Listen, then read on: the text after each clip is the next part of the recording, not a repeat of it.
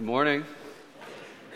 My name is Matt Kerber. I'm a pastor at City Reformed. It's good to be with you. We'll dismiss children for Children's Church.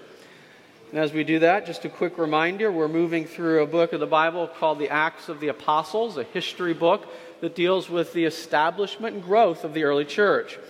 As the book of Acts goes forward, it falls, follows increasingly the story of the Apostle Paul as he travels throughout the world proclaiming the lordship of Jesus Christ, his resurrection, and establishing the church.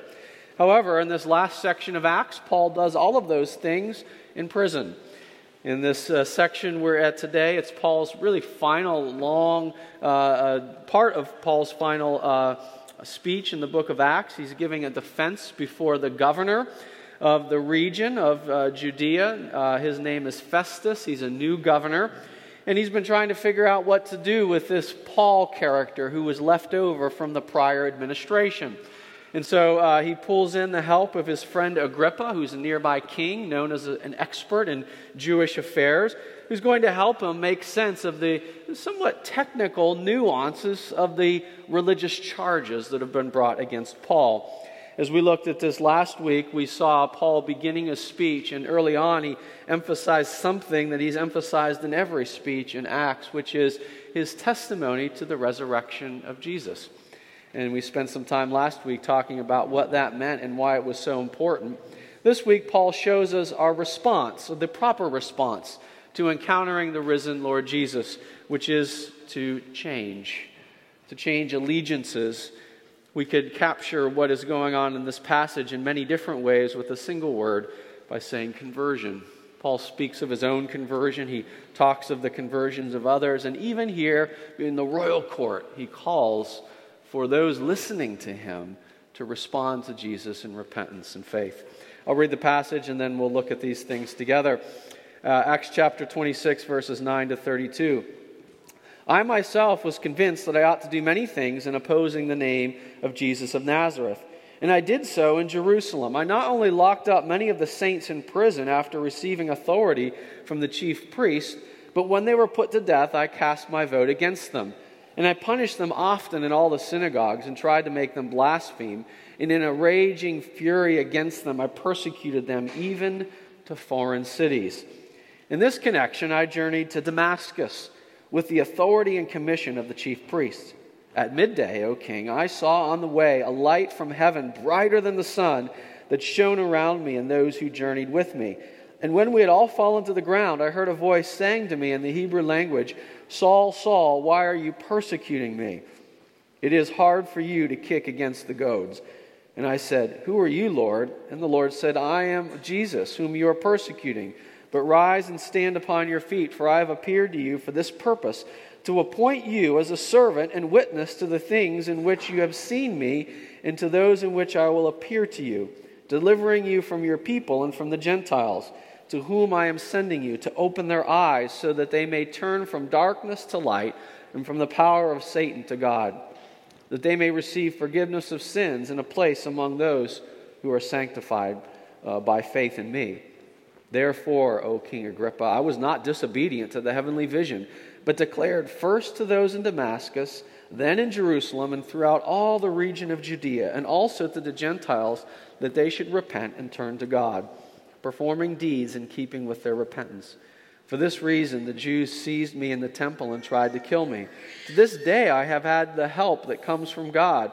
And so I stand here testifying both to small and great saying nothing but what the prophets and Moses said would come to pass that the Christ must suffer, and that by being the first to rise from the dead, he would proclaim light both to our people and to the Gentiles. And as he was saying these things in his defense, Festus said with a loud voice, Paul, you are out of your mind. Your great learning is driving you out of your mind. But Paul said, I'm not out of my mind, most excellent Festus, but I am speaking true and rational words. For the king knows about these things, and to him I speak boldly. For I am persuaded that none of these things has escaped his notice, for this has not been done in a corner. King Agrippa, do you believe the prophets? I know that you believe. And Agrippa said to Paul, In a short time would you persuade me to be a Christian? And Paul said, Whether short or long, I would to God that not only you, but also all who hear me this day might become such as I am, except for these chains. Then the king rose, and the governor and Bernice, and those who were sitting with them. And when they had withdrawn, they said to one another, This man is doing nothing to deserve death or imprisonment. And Agrippa said to Festus, This man could have been set free if he had not appealed to Caesar. This is the word of the Lord. Well, as we said last week, Paul began his speech by speaking of uh, the hope of the resurrection and the way this reality changed uh, his life. And we looked at a little bit of his speech. We've had to break this up over two weeks because of the length of it. At this point, then, Paul begins to speak about his own personal experience. His personal experience of encountering Jesus and being changed. In a sense, we could say his personal conversion. Then Paul moves on to speak about his ministry. As an apostle, he went to the, the far realms of the earth, where previously he had gone to foreign cities persecuting Christians. Now he was seeking to establish new churches and doing so. In the midst of this, Paul tells us about his theology of conversion. It's here that he gives us an explanation of what conversion actually means and how it works in a person's life. But third and finally, Paul doesn't end there. He's standing before the royal court. He sees uh, people who are uh, there who are sort of, he's sort of on trial, not exactly. But he even uses that moment to turn and address those in authority and make appeals that they too would convert and be Christians. And as we read the text, we see that this, this third aspect that uh, causes a bit of a reaction. Uh, Festus, who's the governor of the region, interrupts him loudly. And then when he turns to Agrippa, uh, who's the king of a nearby region, Agrippa's response is almost a little embarrassed. He says, Paul, in a short time, would you persuade me to be a Christian? I think this is a reminder that in all these manners, talking about conversion can be a little awkward. It implies that someone ought to change. It gets sort of personal and in your business. It's one thing when Paul speaks about his own conversion story. We, we can deal with that. And We can say, well, that's fine for you. And, and uh, if that's what you want to do, if that's what happened to you, that's fine. I'm okay with that. But then Paul kind of ramps it up as he goes. He speaks of a general call to conversion that he's proclaiming to all people. That's more challenging. He's speaking of a, a truth that applies to all people. And, and, it's particularly here as it goes beyond the confines of the Jewish people that feathers are ruffled. It's really the reason that Paul is in prison. He's preaching a, a, an entrance of conversion into this community of God's people to the Gentiles, those who were historically beyond. So it's here that he begins to ruffle feathers. It's here that he's, he's caused the problems. But Paul takes it a step further and he actually appeals to the people that are in authority on the trial. And he says, You too, you should change and become like me. And we hear, we hear sort of the, the pushback. Festus, who doesn't really make much of an argument, he just interrupts loudly.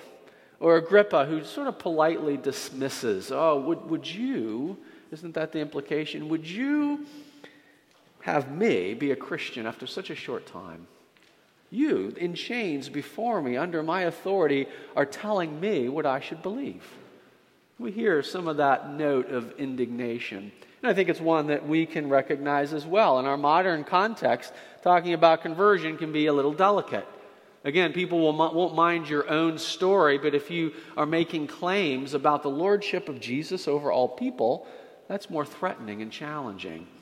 And then, when the, the call to conversion implies that each of us should change and respond to Jesus, that can be more challenging still sometimes talking about conversion can be a little awkward.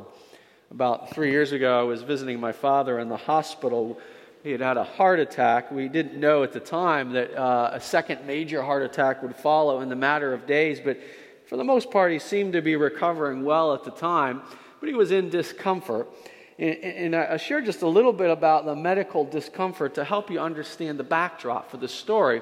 He was having discomfort with his catheter. Um, those of you who've had a catheter, I haven't, but I am aware of the process. You can imagine that's really, could be really uncomfortable. And this was particularly bad. I was in the room with him when he had a visit uh, from his urologist uh, and uh, a wonderful young woman who came in to check on him. And, uh, you know, it's a slightly awkward situation to begin with. Um, however, my father, maybe because of a, a, niece, a recent near death experience, or maybe just sort of his general life enthusiasm and love for his faith in Jesus Christ, found an opportunity to begin talking with his urologist about faith. Now, I think she was awkward. I felt awkward. I felt awkward, and he didn't seem to mind in the slightest. But as the conversation went forward, he suddenly turned to me and he said, Well, this is my son's a pastor, and he works right in this community, right next to this hospital. You should go and visit him tomorrow. on, on, one hand, I'd, I'd like to say I, I, was only in admiration of his, uh, of his courage, but I was uh, mostly embarrassed. And I, I, said, well, you know, you don't actually have to come. I was sort of diffusing. I mean, we would, we would love it, but yeah, all right, I'm feeling awkward here. You're a urologist. So that was probably one of the more uh, awkward conversion conversations I've been a part of.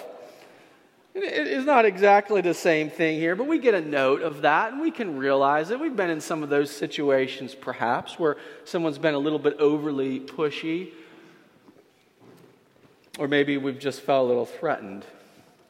Maybe you're here today and you're, you just wanted to sneak in the back and check this out. And, and here I am talking about conversion. In some ways, we're talking to you, and you're thinking, I don't even know what I think about this stuff.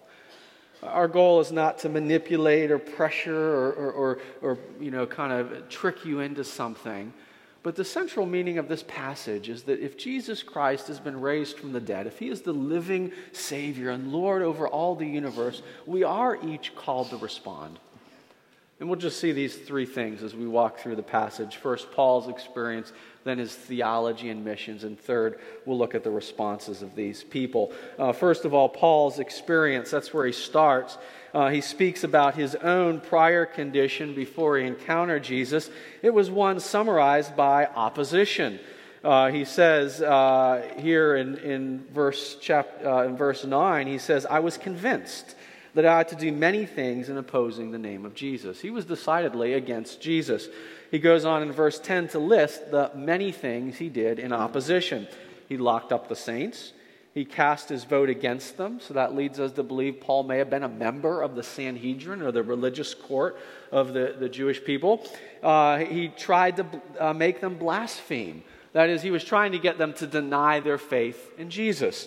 And, and finally, in a raging fury, he took this opposition outward, even to foreign cities. So he was going to be zealous in going outward to track this thing down as far as it went.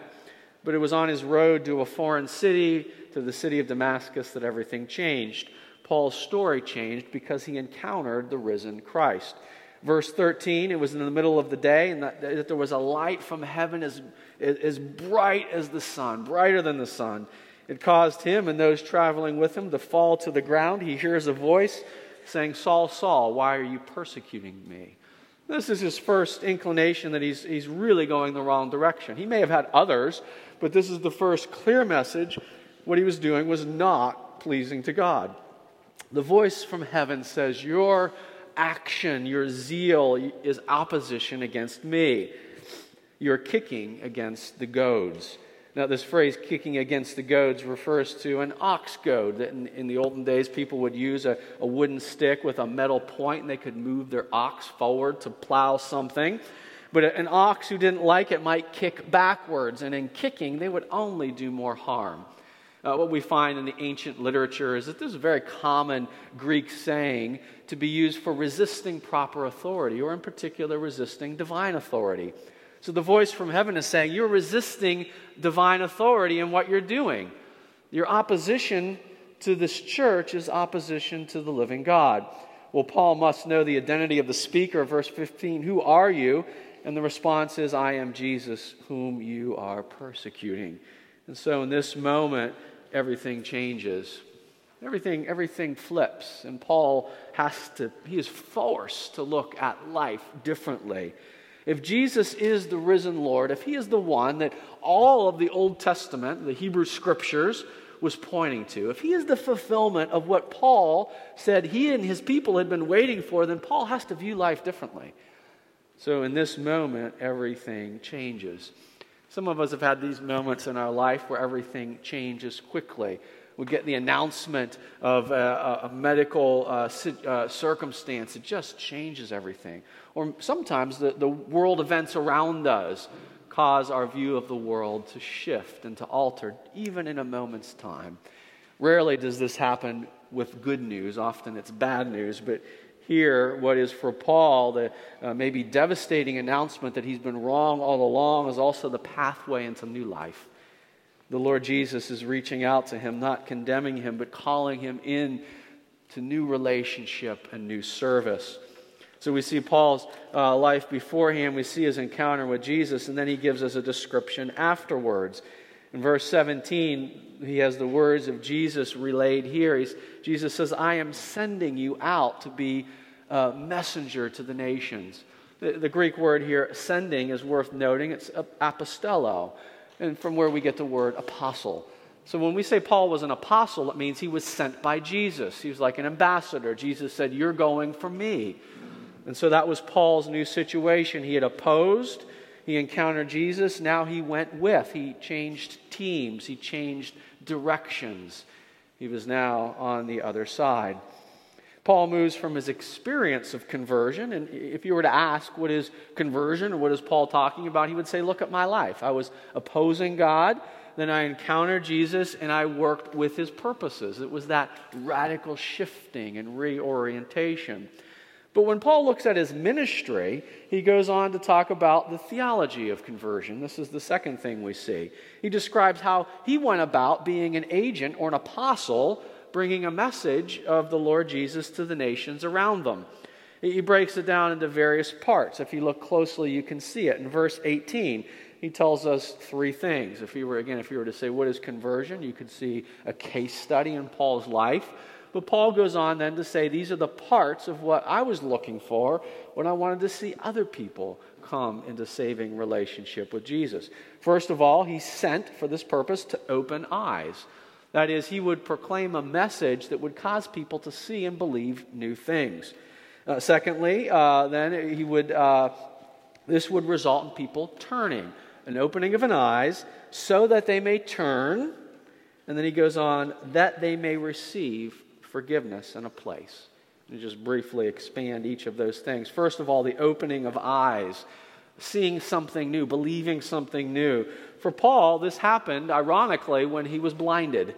The blinding light from heaven showed him the new and true identity of Jesus, and Paul had his eyes opened, spiritually speaking, even as he was blinded. But those, those in ministry that Paul was going to were not meant to have the exact same experience. Paul wasn't trying to replicate the Damascus Road experience for everyone that he would meet. Instead of encountering a vision of the Lord Jesus Christ, Paul and other apostles proclaimed a message. They proclaimed the gospel. When the good news of Jesus is proclaimed and we believe, our eyes are opened, and we now account for the world with Jesus as its center. Uh, we see an example of this later when Paul speaks of what he's testifying. In verses 22 and 23, he speaks of the way he's generally testifying. He says this He says, I proclaim these things. Verse 23 that Christ must suffer, and that by being the first to rise from the dead, he would proclaim light both to our people and to the Gentiles. So Paul opened the eyes of people by proclaiming Jesus crucified and raised from the dead, and his understanding that this means that all people are coming into God's family. This turning is a radical turning. Uh, what, Paul imagines here is that when we encounter Jesus as the risen Lord, we don't just sort of take that information and add it to the system that we already have, as if we know we're kind of doing life pretty well and we'll just take a little Jesus and add that component. But what he pictures here is a radical turning he describes it as turning from darkness to light, or turning from the power of Satan to the power of God. A radical turning from our self control or autonomy to a God centered life. Uh, a couple weeks ago, I was rewatching an old movie with my kids. It was called Napoleon Dynamite. You might remember uh, uh, one of the characters who's running for class president makes this promise. Isn't this like the granddaddy of all campaign promises? Vote for me, and all of your wildest dreams will come true. right? That's, that's a good vote, right? If he can deliver on that. And that's a, that's a pretty good argument to make to people. Everyone says, I want that. Notice Paul doesn't make that sort of an argument. He doesn't say, Come to Jesus and all of your wildest dreams will come true. Instead, he says, Your conversion is so deep and profound that your dreams will be changed. Yes, God will meet and fulfill and work in the things that he, he, he, the hopes that He gives you, and He has great promises. But God's not just adding new power to make your current life work or make your current dreams work, but He's, when we talk about conversion, we talk about a reorientation to God that's so radical, turning from dark to light, from the power of Satan to God, from self control to God authority. This is a radical change. In verse 20, this turning is paired with the religious language of repentance. That those who turn radically in this way now are seeking to do things that honor God. He talks about verse 20 deeds in keeping with their repentance. Paul's vision here when we encounter the Lord Jesus is that we are radically changed and that we begin to reorient our life and act differently. And Paul goes on to tell us that the new knowledge, the eyes opening, and the turning of repentance lead to a new standing, first with God, then with others. You notice the connection here opening of eyes so that they may turn, that they may receive the forgiveness of sins and a place among those who are sanctified by faith in me. This new standing with God could be characterized by the phrase forgiveness of sins. We are righteous now by faith in Jesus. With confidence, we enter the heavenly throne of grace, spiritually speaking. We know that God smiles on us as a heavenly Father, that we cannot do or say or act in any way to earn His favor, but connected in Jesus, we are righteous in Him. What good news this is that Paul brought, but he also adds something to it. He says, We are given a place that those who respond to the Lord Jesus in faith and repentance are now given a place among those who are sanctified by faith in me. We were formerly strangers, the Bible says, but now we are part of God's family. And this is actually where the real controversy arose for Paul, because he was preaching this message of salvation, forgiveness, and belonging in the community, not just to those who had traditionally been part of God's family the Jewish people, but to all those beyond the Gentiles. And this was threatening the borders of their, uh, of their society. It, this, it was for this reason that the, he was seized in the temple and they tried to kill him. It's this reason that Paul's in prison today. It's a radical, disturbing message, a deep and thorough conversion that challenges our family, national, and tribal identities and it nearly cost Paul his life. Now, this is the question, in a way, that Festus has been trying to get at. Festus is going to send Paul forward. He's the governor. He's inherited Paul as a prisoner. Paul's appealed. Festus has to send him forward, and he's got to summarize the case. Uh, uh, Paul's given him the answer here. This is why. And he could have stopped here, and yet Paul doesn't. He continues on. He continues to say, I am to this day, I'm standing before great and small, saying nothing but the prophets and Moses said would come to pass. My message is grounded in all that God has been doing. But he wants even this audience to hear as well. And so Paul pushes this, in a sense, to the third level. And I think it's here, I think it's for this reason that Festus interrupts. I don't know for sure. The text doesn't tell us. This is my personal reading. But I think it's when Paul says, I'm here before you, great and small, bringing this message of the Lordship of Jesus, calling you to respond, that Festus says, Wait a second. And he does it with sort of his uh, uh, uh, blunt style. All along, we've known Festus as a, as a dutiful Roman soldier, but he's never shown a lot of interest in these religious arguments. And even here, it's not clear that he really follows Paul, and he certainly doesn't have a great response. He just gets loud. That's enough. That's enough, he says. You're the prisoner. We're, I'm the governor. You're not telling me that here. I think that's what's going on. I just want to pause here for a second and, and enter into this situation and think about what we might learn from it. Paul here speaking a message calling for change, even in his captors, is pretty bold. And I wonder, though, if in a way we might uh, identify a little bit with Festus or with Agrippa before we try to look at this from Paul's perspective. Festus, after all, was a, dutiful person. He was deeply committed to what he was doing. Historical accounts tell us he was a pretty good governor. He was better than the one before him. But historical accounts also tell us that his reign would be short. Within a little over two years, Festus would die suddenly, and I don't know why or how. In other words, Festus was incredibly practical in the world he was living in, but his scope was too small. I, I, think perhaps he would have been interested if Paul could have given him a sales pitch. Listen, Festus, if you say these prayers to Jesus, he's going to help you with all of your problems. All of your wildest dreams, Festus. Just add it into what you're already doing as governor. But that's not the pitch that Paul makes. He presents him with the lordship of Jesus in a way that's costly, challenging, humbling, and doesn't, I don't think it seems immediately practical to Festus. He wants something that's going to work. He wants power. He wants order. He wants to make the system clean. Do you ever feel that way?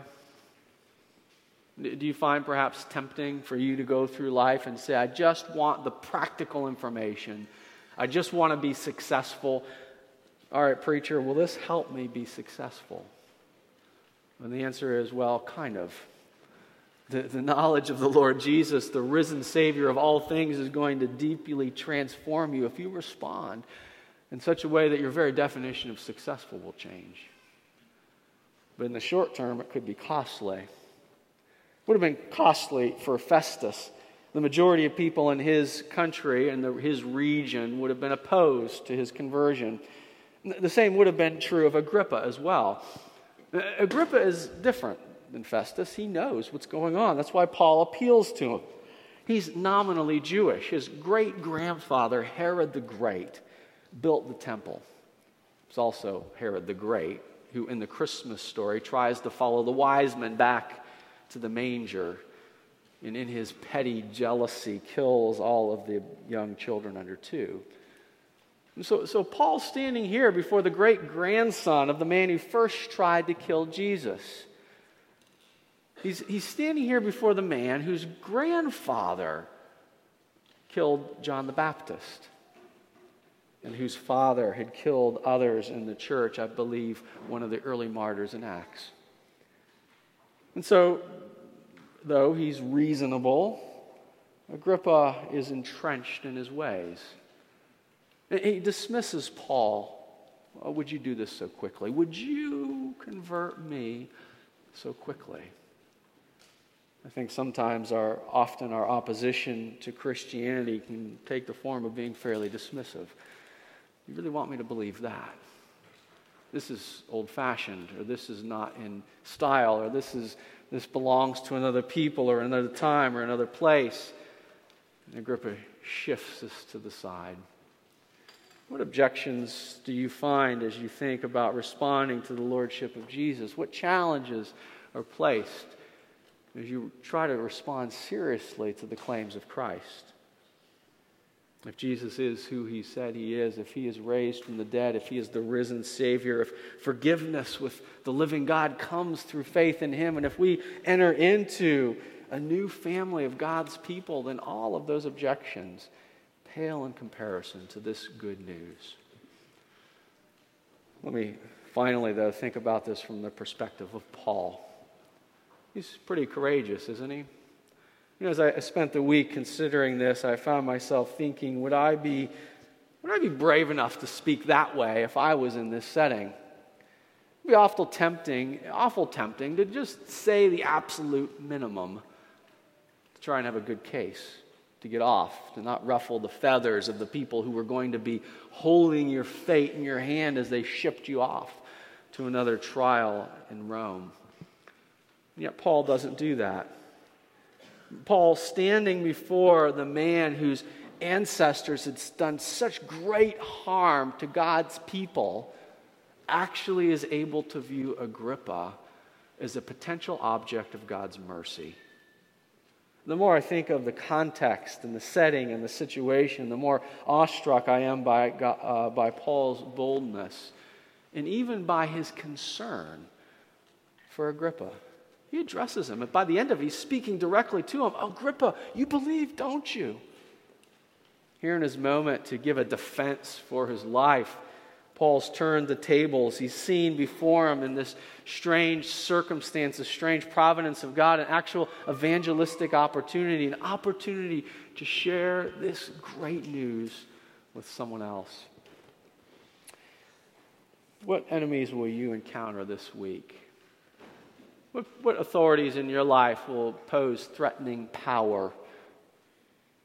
Can you see them as potential objects of God's mercy? That's a, that's a challenge, isn't it? I, I feel that within me as we think about it. As, as you think about not only those in your immediate life, but those in our culture and those in our world who pose a threat to you, perceived or real, are you able to view them as a potential object of God's mercy? Where God can be working even there in them? You know, the lesson I take with this is that Paul is more concerned about his message and his ministry than he is his own life. It's challenging for me to think about, isn't it? Uh, Paul's not primarily operating here out of an interest in calculating his own personal security and comfort, how to maximize the best response on this trial. But he stood here in the moment convinced that God is present, God is at work, and God is accomplishing his purposes. He's more interested in seeing God's kingdom advance than holding on to his own security or safeguarding the identity of his own people. Do we share that sort of priority? Do we share a prioritization of God's kingdom, of God's purposes? That we're able to hold up a hope in the gospel that extends even to our enemies and those that oppose us. Friends, where are you today in conversion? Perhaps you're here as a person who's thinking deeply and carefully about these things, and I would simply ask you as you weigh out what you would lose and what it might cost to see the promise and the hope of Jesus all that is offered as we come to Him in faith and submit to His Lordship. But, friends, for those of you today who would speak of your conversion in the past, you've either come into the church or growing up inside the church, you've confirmed your faith, you've intentionally owned it for yourself. Do you see knowing Jesus is the greatest thing we have to offer? Does that prioritize over the other good things, legitimate things you may do? No one's asking you to be intentionally uncomfortable, but the text is challenging us to say, do we share a passion for ministry that makes us willing to follow even when it's hard? Would you join me in praying that that would be so?